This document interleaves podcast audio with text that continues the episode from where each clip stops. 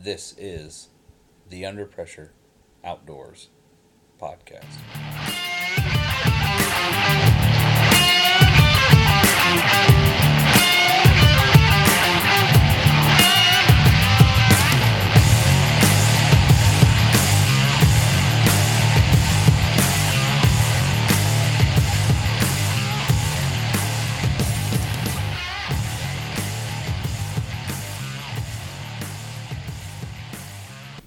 So this week we are up at the hunting camp in Georgia um, for the last weekend of duck season, and we have a guest who is so special and dear to my heart.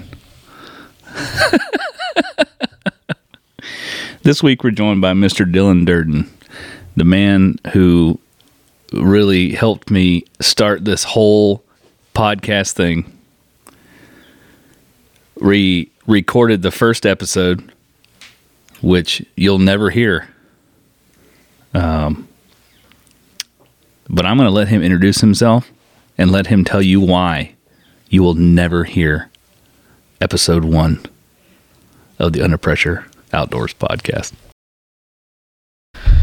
Well, you know, like you said, my name's Dylan Durden, and uh, I came in here and I, I came met Will in, within the military, and uh, I just been listening to a lot of podcasts, and I understood that it was a really good and easy way to figure out how to reach a lot of people within not within the hunt community, but outside the hunt community, and bring them in within the, within the fold with us, you know. And uh, well, the story behind the whole episode one is we recorded the episode riding in the truck, you know, on my cell phone.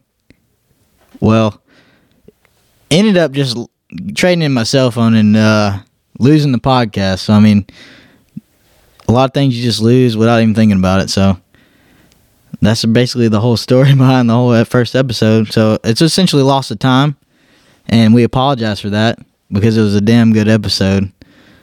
And uh, It that's wasn't about that it. great. I wouldn't say it was that great. It was pretty rough, but I mean, it's a brainchild. You know, it's, it's first. It's your first child, and you love your first child. So, and then Will took it and ran with it. You know, and I appreciate that more than anything. The idea, taking it and run with it, especially during my absence. From what I have heard, that the episode one got lost because your phone got ran over by a tank. That's it. Didn't get exactly ran over by a tank. It got crashed by a Bradley fighting vehicle driver hatch. Uh, that one of the subordinates uh, under me knocked out of my hand, and me not having a case and being reckless and being a gambler. So you're telling me it, it wasn't a subordinate, it was an insubordinate. Technically, insubordinate act. I would have said. I mean, definitely, I was upset about it. You know, but especially with these glass phones you walking around today, you better have a you better have a case or you better have a big set of condoms. You know what I'm saying? So Do you have a touchscreen? I definitely have a touchscreen. You know.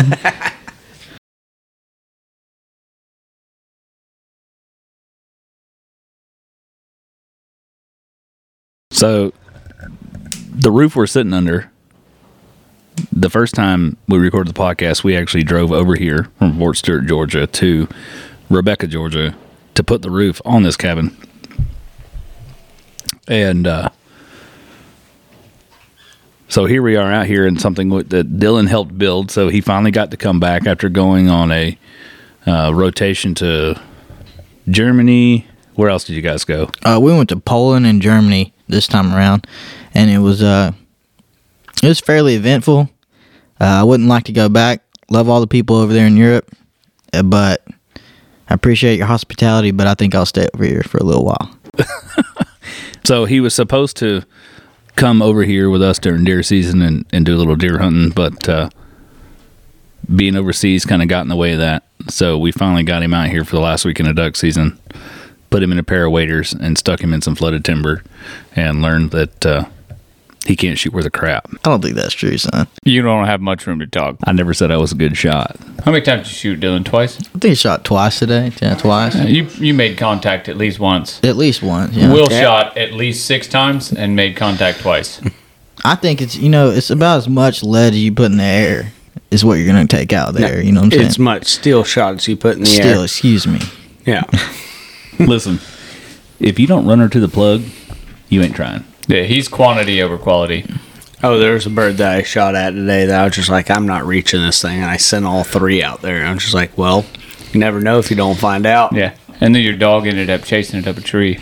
Tell tell us that story about the uh, the cripple chase today with Sadie. So, um, my dog, Sadie, um, she's a year and a half old. This is her first season. She's been good dog. Uh, I have no real complaints off of her, but this was her first flooded timber hunt. And we kind of threw it together. We took the foot side of a climber and we put it out there in the water last night. Me and Jordan did.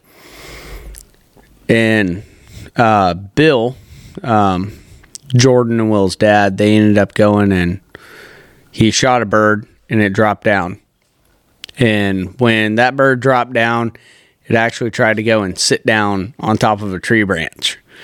And it couldn't even do that. So it went down into the water. And before Dylan could even take a real shot on it, he ended up going and I sent Sadie out because I seen the bird falling. Sadie was locked onto it. And I was like, this is a great retrieve. You know, I don't want to lose a crippled bird. Sent Sadie out. Sadie went out into this flooded timber, probably about 40 yards, 50 yards. And she took off into there. And all I see is Sadie go and create a commotion and tear up into this flooded timber. And here comes a live bird out, hotter than hell, mad as can be. And it tried to claw its way up a tree. And here's my dog in about seven foot of water. Grabbed this tree, kept on climbing up, got about half of its body out of the water, grabbed this bird, brought it back to me. And I was just like, oh, Dylan, this is your bird, not knowing that it was Bill's bird. Sadie put it in my hand. I put her back in the climber. And this bird, still alive as can be, tore off. And I had sent my dog back out after this bird a second time because I wasn't doing my due diligence. so that's not the first time you've been handed a live bird. Yeah. Do we need to tell that story too? I'll, I'll tell that story. So we uh, we were hunting what we call uh, the backwoods hole, and Matt had shot a hen wood duck and just winged her. Really, she wasn't hit real good. And I said, "Man, I said we'll be lucky to find her because she kind of sailed off on the other side of the reeds we were sitting in." And then, uh, so we finished out our hunt, got a couple more birds. We went out to hunt for that that wounded bird, and sure enough, right where she should have been laying is where she sat. Like she hit the water and just stayed right where she was. So we pulled up to her in the boat. And I snatched her out of the water and I turned to Matt and I said, "This duck is still alive." I said, You're going to have to wring its neck." I had her by the wings uh, because she went to take off when I when I grabbed a hold of her, and so I set her. I went to hand her to Matt. He missed, and I dropped her in the bottom of the boat, and she took off running across the boat. Sadie's up underneath the gun box trying to get the, the duck out of the gun box. Finally got a hold of the duck after it's run about three circles around the boat, and uh, got her neck wrung and put her out of her misery. Yeah, I, It's- I'd it's have all- to say this uh, this season's been quite the eventful season for us. Oh, it, it, it's been a lot of fun. I mean, we, we've had we've had some some great days, and we've had some not so great days. This morning was uh, really not a great day, just because of piss poor performance on my part. I think that we did not do good as far as discipline with ourselves. But I think it was a very eventful and it was a good hunt all around. I mean, I definitely think so as well. I mean, me getting out there and hanging out with you guys, especially with the guy, with Matt. I've never met you one, so I appreciate coming out there and you guys sharing the experience with me. I mean, I'm very fairly very new to duck hunting, and I appreciate just going out there and seeing Sadie work and Belle work. You know what I'm saying? With you guys training them, and I think that's the most interesting part that going into duck hunting. You know, because I've duck hunted a couple times with never with dogs. And just seeing them go out there and work and retrieving and you bringing them back, then bringing them back to you and you working with them. That's one of the coolest things I think. Cause especially when you bring it's it's easy for a lot of dudes to come out there and hunt or you know, but when you bring another like an animal into it, it's their that's their natural job is to go out there and be able to hunt with you. And I mean, I think that's the most special thing about going out there at least today, especially. And I'm looking forward to to the morning to going out there hunting, seeing her work again, and uh, that's why I really appreciate out, especially coming out there and then hanging out with my old buddies. You know what I'm saying? Yeah, it's it's really different working with a dog because when you work with a dog, you work with it all year long or all year long, and you try to work it, try to figure the dog out, try to work out the quirks, and realistically, when the bad comes out in the dog is during the hunt. Uh, Sadie messed up a couple times today, and you know we had to, you know, reprimand her and correct that. But the biggest thing that I like about hunting with the dog is I love hunting with my wife. Uh, she's normally out there with me and stuff like that. But when I'm working night shift and I get off during the morning time, then I can go and jump into the boat. I can tear off to somewhere in Florida, or I can tear off into Georgia or South Carolina or something. And when I go scout, it's not just me by myself. I have my dog in the boat with me, and it's another person to hang out with. And realistically, that's makes it 10 times better. I do think like the personal time that you spend with your dog just makes that retrieve so much better. And I, I 100% haven't spent the time that I should have with Belle. and I've gotten better about it lately. But, you know, it, it really shows in the training. Like, Belle, Belle didn't hunt like I wanted her to today. She didn't hunt down that dead bird like I wanted her to. She eventually got it. Well, neither did Sadie. Yeah. but uh, she eventually got it, and everything worked out in the long run. But you know, I think seeing that dog actually do its job that you've you've kind of put your time into really just hits your heart in the right way. I mean, it's really cool, like you're saying, just to see the dogs work. I I enjoyed it. I was really rooting for Belle when that Drake wood duck was just slowly floating away in the current, and she was swimming to it, swimming to it, swimming to it, and then she just kind of said, "Nah, I'm cool," and came back. And She yeah, she eventually she was like, "All right, screw it." Cast number three, Yeah. she finally got the bird and brought it back. Well, Yeah. Well, the the part that pissed me off was that she knew, like watching her. You know, me and Will watching her know that she knew exactly where she was going. Oh, the first time she went out, absolutely. She 100%. watched the bird fall, watched it hit the water, saw it there, was going and continued to follow the bird until she just didn't feel like it anymore. Turned and came back. Yeah. Yeah, That- I that's was- my fault. I was super disappointed earlier this morning because we had that cripple hit the water and Sadie tore out of there like a bat out of hell. She was mean after it. She wanted that bird in the worst way. And then she got the bird, brought it back. I lost the bird. She got the bird again, brought it back to me. I wrung its neck, gave it over to Dylan. And then you guys had that crippled hen that Will shot. But she uh, wasn't crippled; she was dead. or she Yeah, was she dead. she was just on Yeah, the other not side of the crippled. That was a dead, Yeah, dead was duck dead. that was far gone from She where was we could see it. DED dead. yeah, And uh, you called me over and said, "Hey, can she do a blind retrieve?" And I said, "I, I got some hope, so I'm gonna give it a shot." I brought her over there. I will tell you what, she was the proudest dog in the marsh, bringing back a tree log.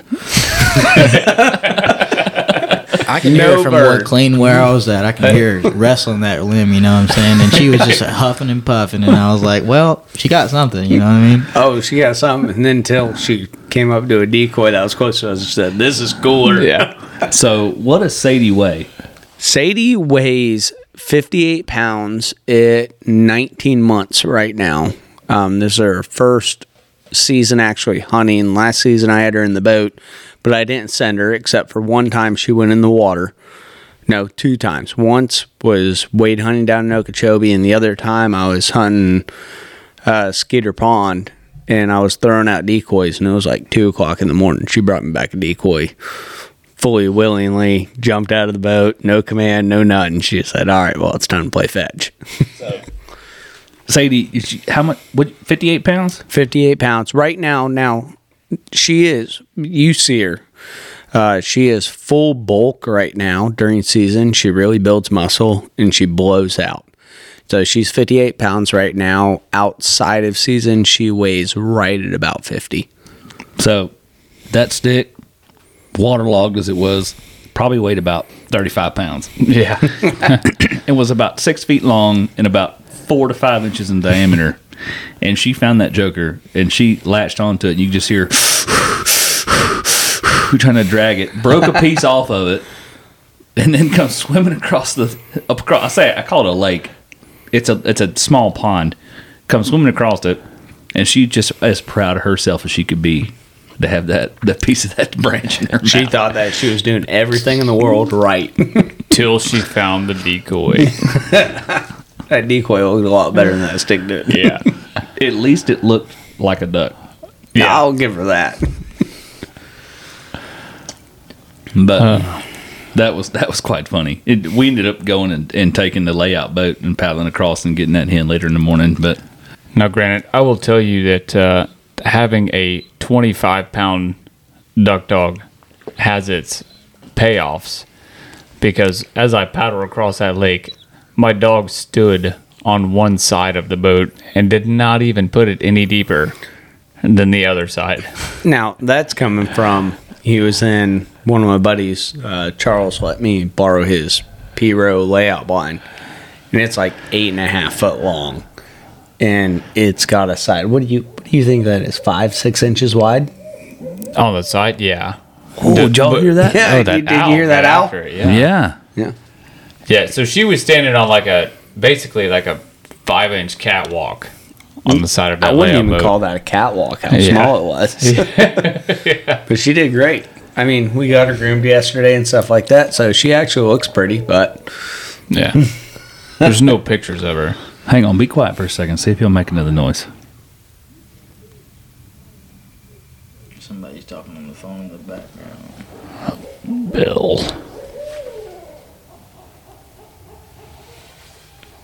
You hear that? That's Bigfoot.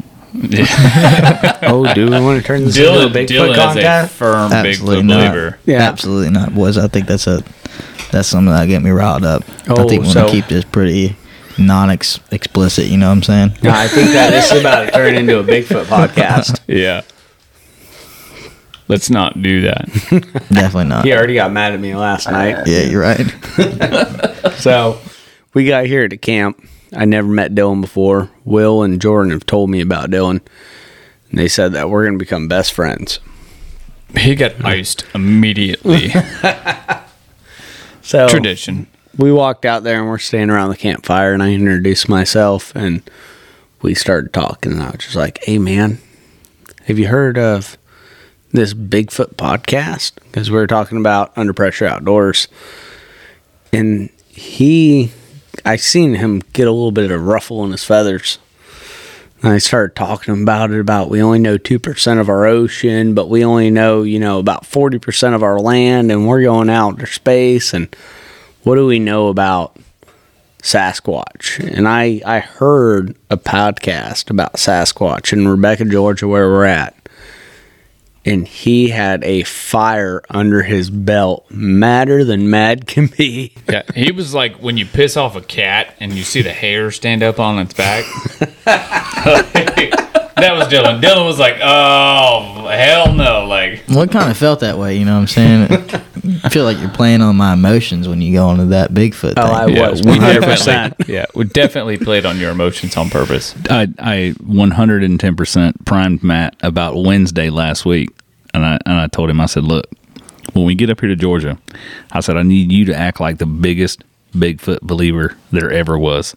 I said because you're just going to get Dylan fired up over Bigfoot, and it's going to be funny. And sure enough, man, he was a going last night, and it was good. I'm surprised you didn't have him buy a damn Bigfoot shirt and you know had all the you know Oh, that all been the great. merchandise. You know what I'm saying? It, it- I don't know. Hey, there's hey, not to insult anybody that believes in Bigfoot. You know what I'm saying? I just don't, for sure. So when we sat around the campfire and I was telling you this stuff, and you were looking at me and all that kind of stuff, I'm surprised that you didn't catch on because I was had a grin from ear to ear and I was laughing. I had to turn around just to give every single phrase that I said to you. I was just like, "Oh my gosh, he's gonna catch on. He's Well, gonna catch guys- on." all you guys have this scraggly beard going on, and you know, and I I can't grow a beard right now, so it's a little easier for you guys hiding grins, except Will, because he, he got that shit eating grin on his face all the time. Mine is as close to scraggly as it gets. I mean, it is crackhead. I don't know. Mine beard. mine looks horrible. It's long, but it's horrible. And mine took me two years. I don't know, man. I think you got like the the young Billy Gibbons going on, and then I want to call it a Billy Jordan over Gibbons more than a Billy Goat. yeah, a Billy Goat, yeah. But I mean, hey, Billy Gibbons would be pretty proud of you. And then Jordan, you got that Matthew McConaughey, Free State of Jones looking beard. You know what I'm I saying? would call him Matthew McConaughey. He looks pretty darn good. Jordan does not. And then then Will over here's got that.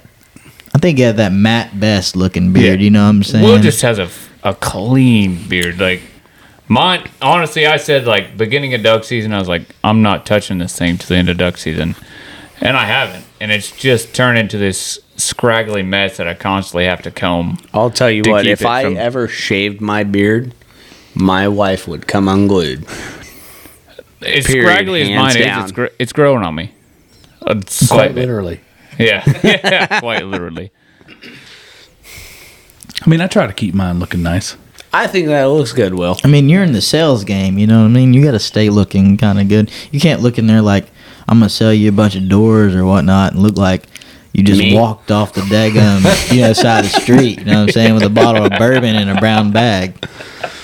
Me? Yeah, like he like he just put his sign into his truck and then came to work. Yeah, he folded that cardboard bad boy up with his sharpie, and you know he was like, "Hey, let me sell you something." We'll sell doors for money. but you know, I mean, it it's it's really great to have you back with us here, Dylan, and it's great to finally actually, after an entire year of podcasts, we went through an entire first season and never had you on as a guest. It's it's finally great to get you on the podcast.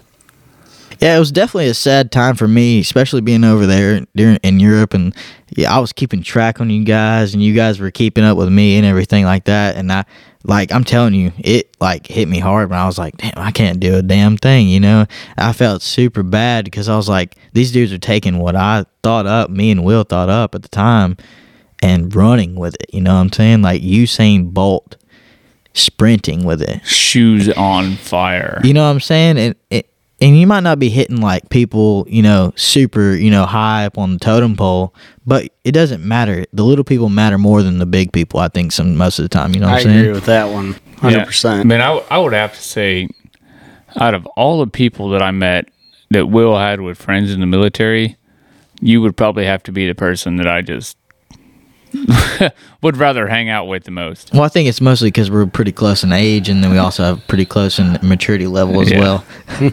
Immaturity level. Yeah, for lesser of a word, you know what I'm saying? Whatever works out. So, you know, I think the most exciting thing for me to see come out of this podcast was the fact that we've been able to branch out and build an audience. And then we, we have started working with um, backcountry hunters and anglers in the state of Florida. And we're going to these small game hunts. And we went to the small game hunt in Seminole Forest. And Under Pressure Outdoors pulled more people to that small game hunt than backcountry hunters and anglers able to and we have not only pulled them to that small game hunt, but we've had them come back two weeks in a row and be successful. And that's just awesome. And that's not to say anything bad about backcountry hunter and anglers because we did not organize that hunt. We just promoted it to get guys out there. And we're trying to build the membership for those guys for BHA in the state of Florida because we love what they do. And it's a whole lot of fun to get with those guys and get out there and go to these hunts pick up garbage, go to these dinners, go to the story nights. The Florida chapter is extremely active. Like you look at the events, and they're all over the state of Florida. And Dylan, I believe you got one. You got a membership. Yeah, I have a membership with Backcountry, uh, Backwoods, or back, Backcountry Hunters and Backcountry Anglers. hunters Yeah. and anglers. I have a backwoods uh, also cigar membership. I'm pretty sure somewhere. Let me come back to the backcountry hunters and anglers because it was really like amazing to me because this is the first event that I've been to with him. That was I actually got to meet the people like that listen to us. So where like we hunted with Justin, it was me and Briar that hunted with Justin and Micah, and uh, Justin I really connected with.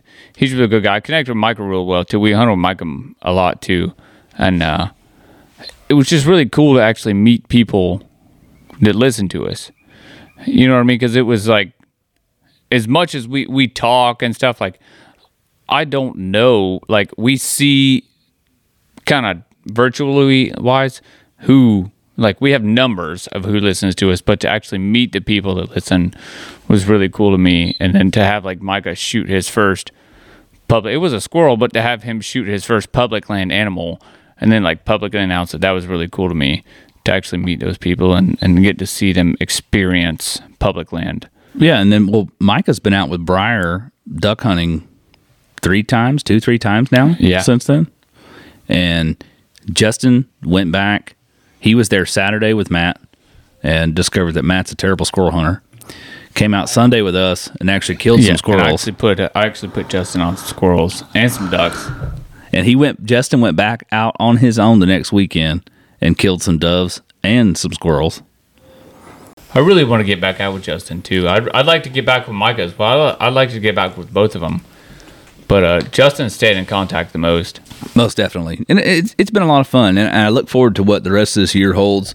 And as we move forward with BHA, you know, we're fixing to jump into gob- gobblers with garbage here when when turkey season opens up, and under pressure outdoors is going to get absolutely absurd with our garbage, and it's going to be fun.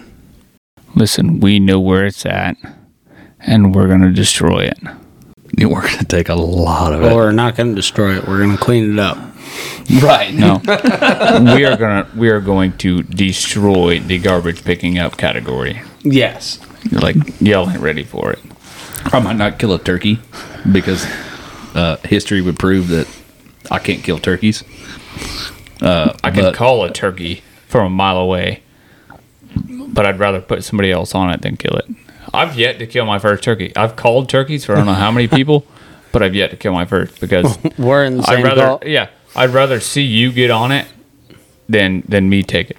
I'm I'm the same way. I've I've called probably about half a dozen turkeys for different people, and had turkeys come in and watch them shoot them, twenty gauge, twelve gauge, whatever they want to shoot. I've seen turkeys taken. I've cleaned turkeys. I've dealt with turkeys. I've never pulled the trigger on one myself. I've never been on a turkey hunt for my own self. But listen, we also have so Ty, which has been on our, our live videos a couple times this year.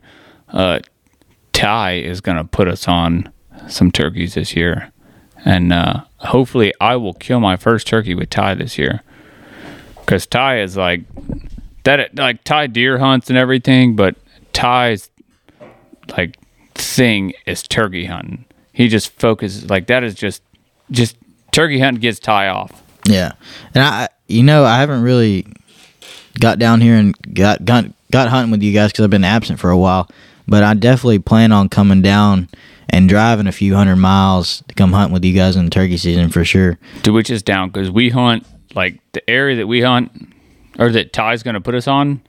You got to be about it because it's sweet. It it is like there's a lot of people that hunt public land turkey wise, but uh, the kind of turkey hunt that Ty does, and there's there's some people in our area that do it, Yeah. but it's real special.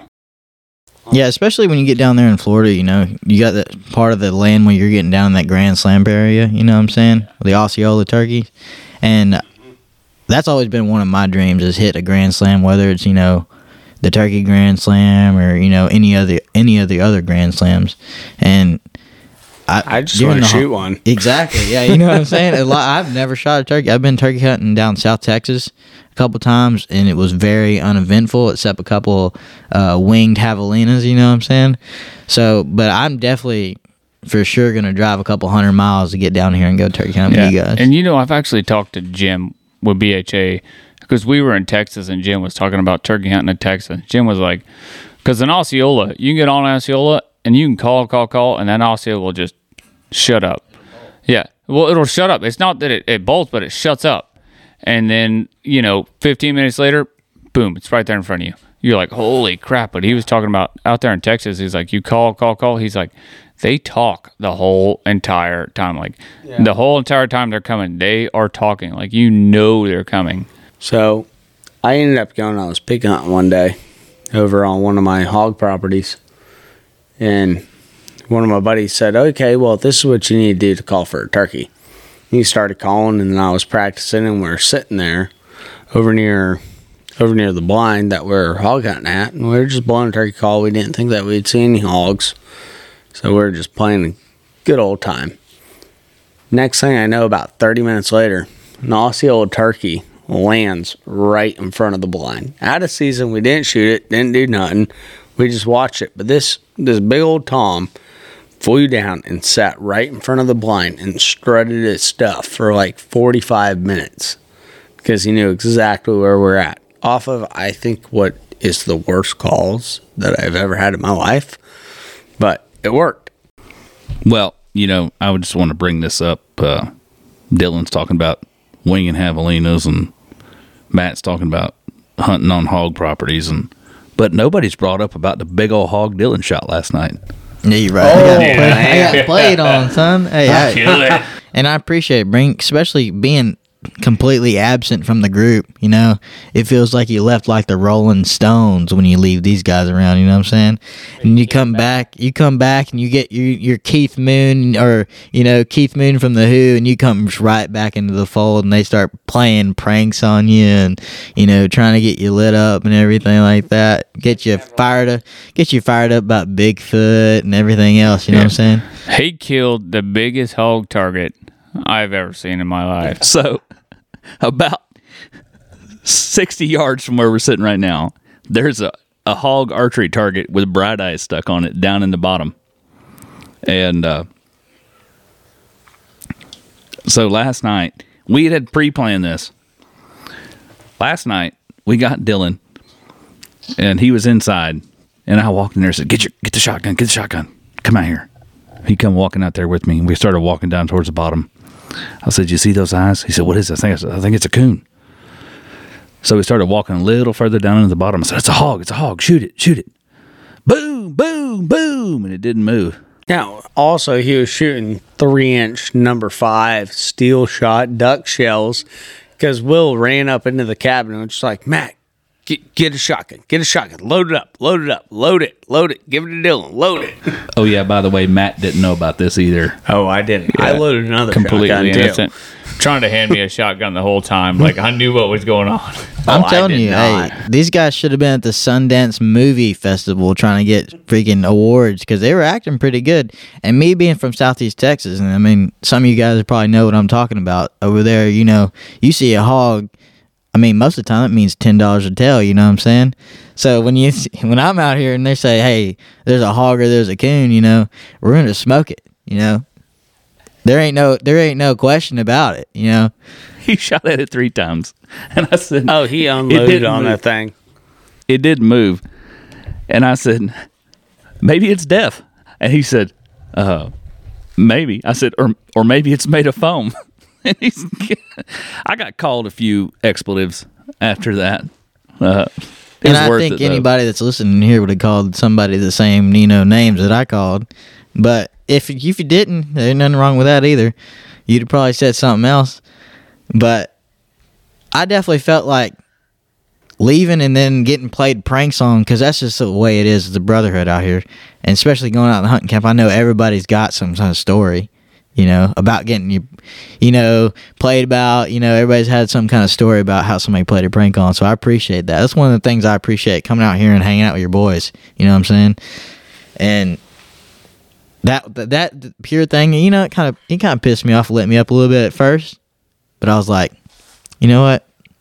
Only your friends really play pranks on you. You know what I'm saying? Well- Like your real friends. More than anything that I can get with, Dylan, you're the you're one of the oldest members. I'm the newest member. And uh, we've been hunting together. Me and you sat in the same hole together and we hunted Sadie together. Um, I'm glad that we hit it off and we kind of had the brotherhood. And I feel like I can text you and we can talk and we're going to be in the same group chats and stuff like that. It, it's been a great time. a little but- sentimental up in this. Um, Yeah, but it's been a great time. You know, we've hunted together and dealt with each other now, and you know, being able to deal with somebody that yeah, it's, was it's, one it's of the kind of weird to come into like a group because I felt like even though I was part of the group before, coming back, I felt like I was like an outsider. You know what I'm saying? And then I was like. I didn't feel like you replaced me or anything like that because that's like a weird feeling, you know what I'm saying? But like, I was like, this dude Matt, man. Well, he's a cool man. He's a cool dude. you Well, I appreciate that. He's a cool. Not a lot of people think that. Listen, you, you've been here in spirit the whole time.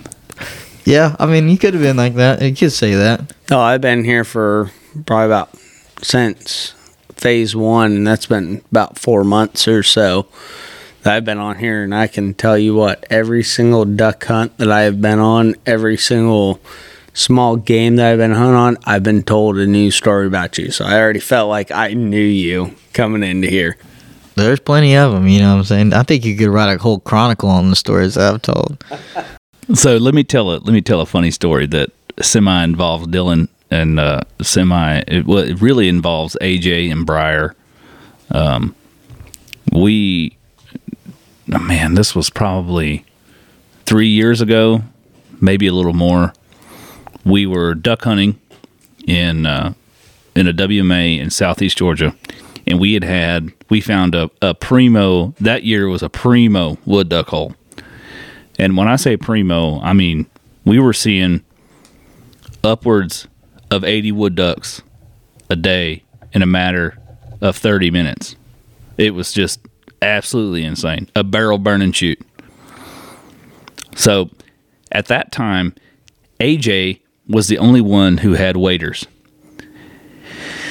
And AJ, being from North Carolina, had never really had any dealings with alligators. And his biggest concern walking through that flooded timber because the river was so high was that he was going to step on an alligator. And I told him, I was like, man, there ain't no alligators in here. I said, we're, we're so far back off the river. I, I was like, it, it's just a tiny little lake. I said, there might be one or two, but ain't nothing much big in there. And so he continues to drag that 14 foot John boat around the rest of the day looking for the ducks we shot that got off in the timber. And me and Dylan went back out to that lake in the summertime. And uh, the, the water had receded, and we're standing on the shore of the lake.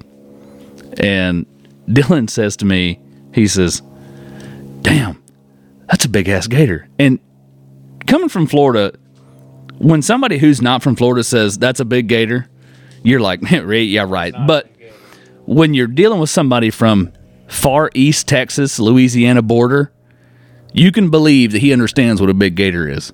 Oh yeah, you when you can put your foot across the the back of their eyes, you know, and when you put a whole like a size nine boot between the eyes of a gator, that's a pretty sizable gator. You know what I'm saying? So, mind you, at this point, we've already seen five alligators in this lake. And I lean around the corner, or lean around the side of this big old cypress tree, and that I bet that gator was every bit of twelve to fourteen feet long. Oh yeah, man, she had to have been. I mean, at the least, At the minimum, she was twelve feet. at the least, she was 12 feet. And I looked to the left of us, and there's two. I'm talking about like s- six to eight inch baby gators just sitting there, you know. And I said to Will, I said, "Well, we probably need to head out here, you know, before she starts heading back for them babies." You know what I'm saying? And he was like, "Well, 10-4, you know, we got to get out of here." That's probably the most memorable trip that I ever had with my dad. I was out there in kayak fishing on Dead River. We were paddling around, and I had my fishing pole. I was probably like nine years old. I had my fishing pole in the back ladder rack, and I paddled, and I caught the bottom of that spinning rod, and I picked it up and dropped it in. It was like a forty dollar spinning reel, you know. And then there's my dad chest deep in the middle of Dead River with gators charging him. And then finally, after about 45 minutes, my dad looked at me and goes, I don't think this is a great idea. All right, so Dylan, we hunted together on a lease in southeast Georgia, right around Ludowici area. What was one of your favorite stories coming out of that that deer lease? Well, to be honest with you, I have two. All right. You can't really sum that up into just one story. Uh, one is a personal story with me growing up in Southeast Texas. Uh, dog hunting is obviously not a thing. You know, nobody dog hunts out there except people that are obviously not following uh, the law. So I'm out there, and, and this is my first year showing up in here in Georgia, meeting Will at work, and he's like, "Hey, man, we're getting a deer lease together," and I was like, "Well, sign me up." You know what I'm saying? And so it's deer season. We go up, and it's uh, it was bow season. It was for sure bow season because I remember how hot it was in that damn bump, that damn blind. It wouldn't have been bow season. You can't run dogs until rifle season. Maybe yeah, it, it shouldn't have been, but I definitely was hunting with a bow. You were hunting with the, you hunted with the bow most of that first year. Yeah. And um so I'm sitting there and uh I'm just sitting there, it's a cold morning, you know, and I'm just sitting there just waiting for the deer to show up. And I had plenty of deer on my camera, feeder and everything's all right. I'm like, all right, this is a perfect hole for a deer. And I take a breath, just like it did right there. And I hear, and I'm like, what in the hell? what was that? And I had my phone out and I text Wilson. I hear a bunch of dogs. And he's like, Well, yeah, man, there's a deer, there's a dog camp like two or three miles away from us. And I was like, What are you talking about? Dog camp. So then we had this weird text dialogue about how there's a dog camp and I didn't even know it was right across the damn road from us. And I feel like I'm Blake Shelton in Ol' Red song getting hummed down by the deer, by the d- uh, deer dogs. And I'm like breaking my concentration and everything. And I'm like, I'm done with this you know, I didn't want to hunt anymore that day. I was upset because I just didn't know, you know. And then we end up meeting all these fellas, and we go hunting with them, and they were like the most square ass guys. And I was like, this is one of the f- most fun type of deer hunting I've ever done. You know what I'm saying? And they were all super nice people, and they had so many dogs. But that was one of the most things that was funny to me because I was like, it's just a new experience, you know. And I like was like, what the hell's going on? But the second story would definitely be when we brought one of our buddies from the military to go hog hunting out there, and he had him one of those AR-15 rifles with his sight on it and everything like that. And we're out there, and we put him up in there, and we're like, sit up in this tree stand, and there's been hogs on this camera. You know, there wasn't that many, but there was plenty. And uh, you'll probably see a hog and you'll be able to shoot it, you know, and you'll have a good time. And uh, we're out there and we all get text messages. We're like, hey, I see something, I see something, you know. And uh, we were like, yeah, go ahead. If it's a hog, go ahead and shoot it, you know. And this dude is out there and he sends us a picture of what it was. And we're like, that doesn't look like a hog. And it was one of those dogs from the daggum dog camp. They're out there practicing running their dogs and he thought that this dog was a hog, and he was about to take a shot on it. And we're sitting there I trying. thought you were about to tell me that he did take a shot to, on it. no, no, no. He wanted to, you know, but he had the he had enough sense on him, you know, not to take a shot on something that you know he didn't have any identification on it. And we were sitting there, and he, he was hyped up, texting us on the phone, you know, whatever. we get back there, he told us this whole big story about how he saw this huge hog. And well, me and we were like, well, we'll we'll, we'll look on the camera, you know. And we were sitting there looking on the camera, dude, and there's big old black dog running through the running through that lane, and I was like, well, damn, I'm glad you didn't take a shot on. We'd have to deal with some angry dog hunters, you know what I'm saying?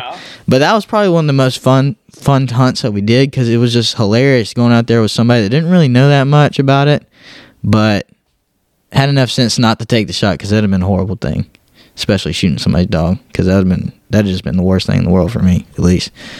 But that was one of my first times, especially going out there and hunting. I, I I mean, we never actually killed any deer off that lease, but I really enjoyed hunting out there and hunting around those that group of dog hunters. Because I have dog hunted on public land and with some guys. I, I grew up doing that with buddies who did it a lot in the Ocala National Forest, and to really step into that leased private land side of the dog hunting, those guys ran a tight ship Oh yeah. and they killed some absolute monsters. Oh yeah, they weren't out there. You know, they were out there actually doing their due diligence to the herd, compared to like you know you see a lot of dudes are out there dog hunting and they shoot what they see. These guys were actually picking the right deer out and shooting them. You know, and they were all responsible people, and they were so friendly. I mean, they invited us over a bunch of times just to hang out with them, and Now, was that on public or private land? No, that was private land. that was probably land So we had yeah. leased. the first year we had A little over 600 acres, right?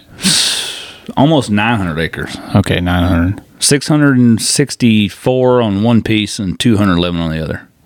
Yeah, and we had about what twelve or eleven people in that. We had 12 people. Yeah. Um, Big and group. now, not hardly, not even.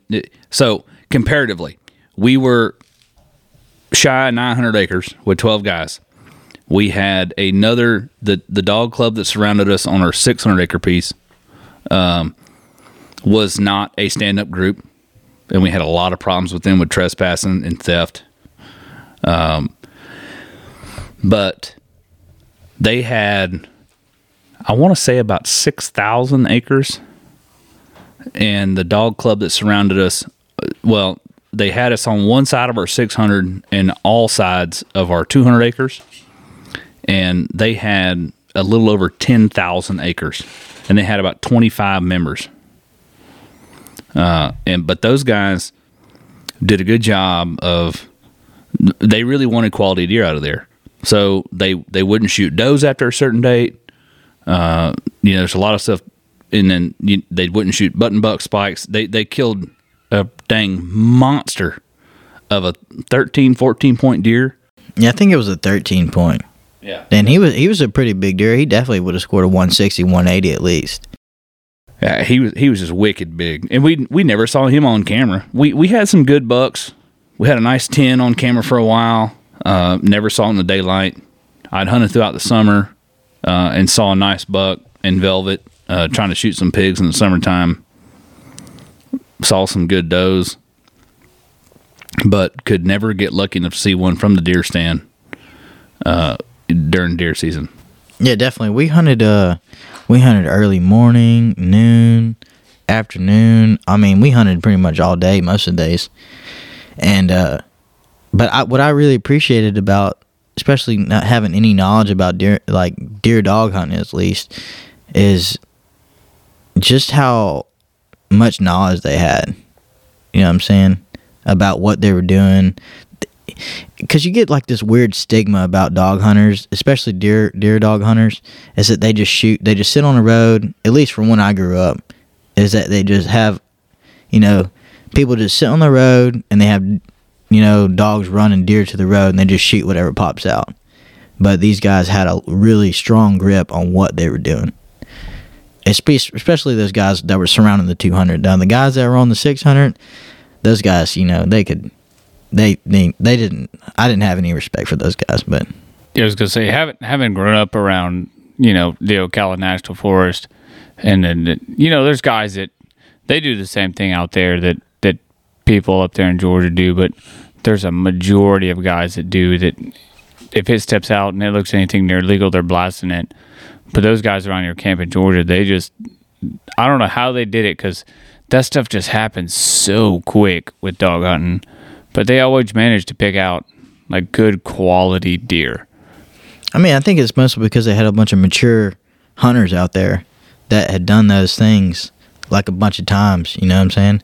They didn't have any guys that were just you know starting out and they weren't immature. They're mature guys, and that's the reason why I think they kept the quality of the deer that they hunted. I think it has to do a lot to do with the attitude of the people too, because you get you get people that are that kind of if it's brown it's down kind of deal, but you know those guys were far from if it's brown it's down. I mean, they just literally watched the deer like closely watched the deer that they come across, and they they they busted good deer. I I had a chance to hang out with them a couple times. They were real good people. I tell you what, Nick, that the the president of that club, he ran a tight ship, and he was not about letting guys go out there and and tear things up and uh, shoot little deer. He, he was going to, you know, there was guys. You shoot a button buck, you're you're getting a hefty fine, Yeah. And that was paid back to the lease, and all that went back to getting food for the deer, planting food plots, and they planted food plots, and they had a good group of still hunters that actually hunted on their lease, and uh, but they did a really good job of managing what they had. But my favorite thing about hunting around those guys was definitely the fact that they were they were talking on VHF radios. So we went out and bought our own handheld VHF radios. That in and of itself, tuning into their channel and sitting in the deer stand, provided constant entertainment the entire time. Because you could sit there and listen to them make fun of each other the entire day about whoever missed this this deer, that deer, so on and so forth. But what was really good about it too is they understood, you know, we're out here to still hunt. This is what we wanted. This is the way we want to hunt. And but we're gonna, you know, we respect the fact that the dogs are just chasing the deer, and dogs don't know property lines. So when that if they, if they need to come get their dogs off our place, they're gonna come. We they'll let us know. We let them come get them. No big deal. But a lot of times, you know, they're just we just, we just let them run through because they had us on three sides. The fourth side was the highway. But every time those dogs would turn towards our property, somebody would come up on the radio and, and, and tell us, hey, Reedy Branch, them dogs are headed your way. Get ready. They're coming across a clear cut. They're coming wherever they're going to come through the property at, or where they think they're going to come through the property at. Those dogs never ran deer across a clear cut. Those deer would hit that, that wall uh, on our clear cut and just turn left, right. Never wanted to come across it because we'd have rained hellfire. Oh yeah, never. Every time we heard them, you know, hey, they're coming towards your way. We got locked and loaded, baby. We were ready to go. You know, but they never ever did. You know what I'm saying? I hunted that that lease during deer during rifle season. I carried both a rifle and a shotgun to the deer stand, loaded Just with in case. yeah, loaded with double aught buck, just in case I needed it to make some quick shots. Well, I think that's one of the biggest reasons I'm a duck hunter is I can miss a duck, and it is what it is. But if I miss a deer, that's a whole nother ball game. Now I've enjoyed. I like shooting ducks. I like shooting squirrels. I like shooting rabbits. Um, I like bow fishing, gigging, that kind of stuff. That's more of a go getter stuff because I have high ADHD and I can't be quiet, as you guys already know.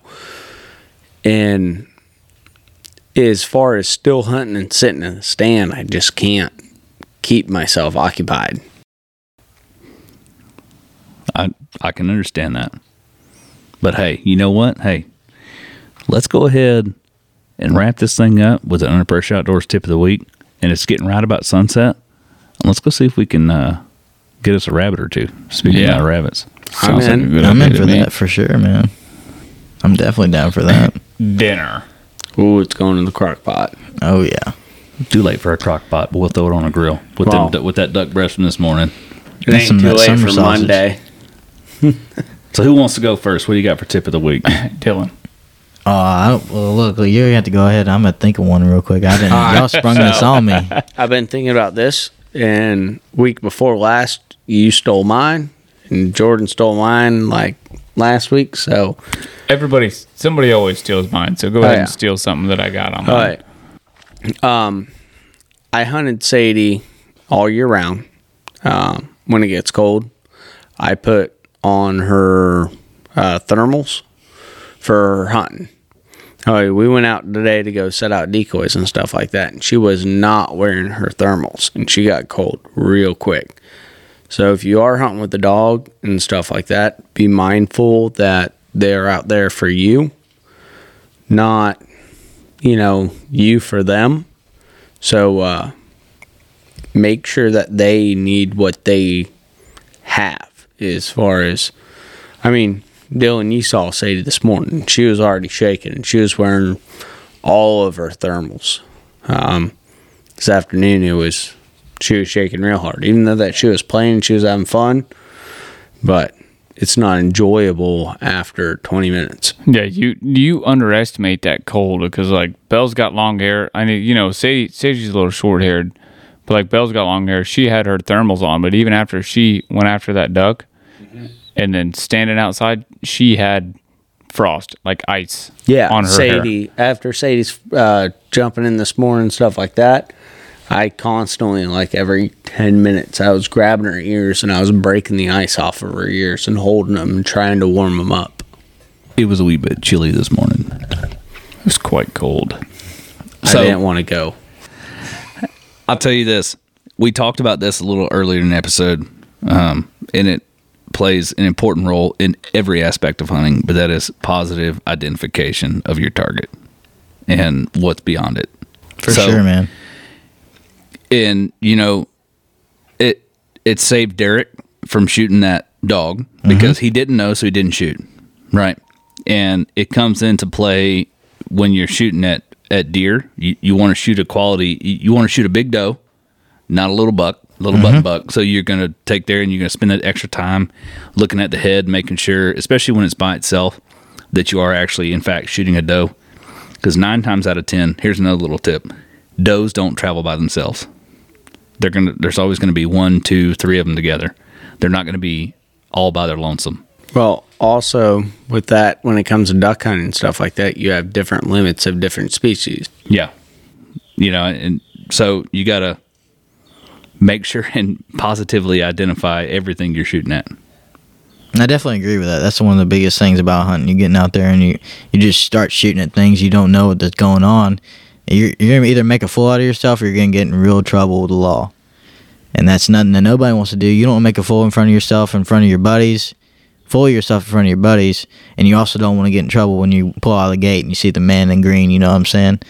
So, I definitely agree with that. Positive identification of what your target of anything that you're shooting. Ignorant ignorance is no excuse. Oh, definitely for sure. But they're still going to ticket you for ignorance. It doesn't matter. they don't care. no absolutely Yeah. so I think my thing is uh don't gosh, do not ever think that you can't spend too much time with your dog, like working your dog. Because that has been my my biggest thing is like I worked out of town I for the longest time and I just wasn't able to spend that time with my dog. And had I spent that time with my dog, she probably would be a lot better of a dog she is now. Gratefully, she has a lot of natural just drive and like she knows what she's supposed to do. But you really, really, really gotta just try and spend at least 30 minutes to an hour every day with your dog. Like, that's just how your dog learns is that you just run it and run it and run it and run it, and your dog just gets repetitiveness and it knows what it's supposed to do. So had I ran Belle like I should have for the longest time, Belle would have there would have been no turning back. Belle would have said, "Hey, boom, that's what I got to do. I'm gonna go for that." Well, my my my tip mostly is for you guys is give into new experiences. You know what I'm saying? Like I've never really duck hunted that much, and today was like literally my fifth duck hunt I've ever been on in my whole life. You know, I spent 26 years on this earth, and I've only been duck hunting five times. Especially being living from Southeast Texas, that's pretty disgraceful, honestly, in my book. And but I'm telling you, get out there, get with your buddies. It doesn't matter if you don't know what the hell you're doing. Get out there and experience something different. You know what I'm saying? Get out there and learn something. I learned a lot today by just hunting with you guys with the dogs and seeing how they work and seeing how you guys communicate with them and work with them. Granted, yeah, they had some hookups, whatever. That's just how it goes. But get out there and experience different things. Get out of your comfort zone. Hunt something other than ducks, Matt. Get out there and deer hunt with us. You know what I'm saying? Because we want you out there. Well, that's all I want to do. Yeah, get out. hey, get out there and experience something other than just what your stig your your your comfort zone. You know what I'm saying? That's the only thing I have to say about anybody out there. Whether you're out there trying to just hang out, rock climbing, whatever you're doing outdoors, deer hunting, duck hunting, whatever. Get out of your comfort zone and do something else. Because you're gonna find out, find out you're gonna enjoy it a lot more than you think you will. Let's say that there's been a lot of times where it's been like, hey, let's go do this. And I'm like, man, I've never done that before. And then you just come across it and you're like, God, like, I'm done. I'm hooked. I'm fixing to dump way too much money into this. Well, Dylan, I, I'm super excited to have you join us this week. Finally, episode. Man, I don't even know what 50 something. 50, 50 something? 50 something. Yeah, this is after a whole season, and you're finally here, which which is which is great. I'm glad you're here duck hunting with us, and uh, you know, uh, thanks for thanks for joining us today, man. Well, I definitely am super excited to be out here right now and to record this episode. It's been a long wait for me, and uh, I'm looking forward to record a lot more. Oh, I just gotta just gotta finish it off and say that uh that ice is still unopened. So you gotta drink it. Full of tracking. It's all right. The weekend's not over. So I just want you guys to know, make sure that if you're not following us on Facebook, you need to follow us on Facebook. Join the Under Pressure Outdoors, the group on Facebook, and really get in there and communicate with people that listen to this podcast and communicate with us because it's it's been a great journey to have you guys there. It, if you're looking to get out in the outdoors and you just don't know where to start, if you're in the state of Florida or in our area, of Florida, Georgia, and you really want to get out there, you can you feel free to contact us. But if you're way outside of our reach, always look into backcountry hunters and anglers. I know our chapter is super active.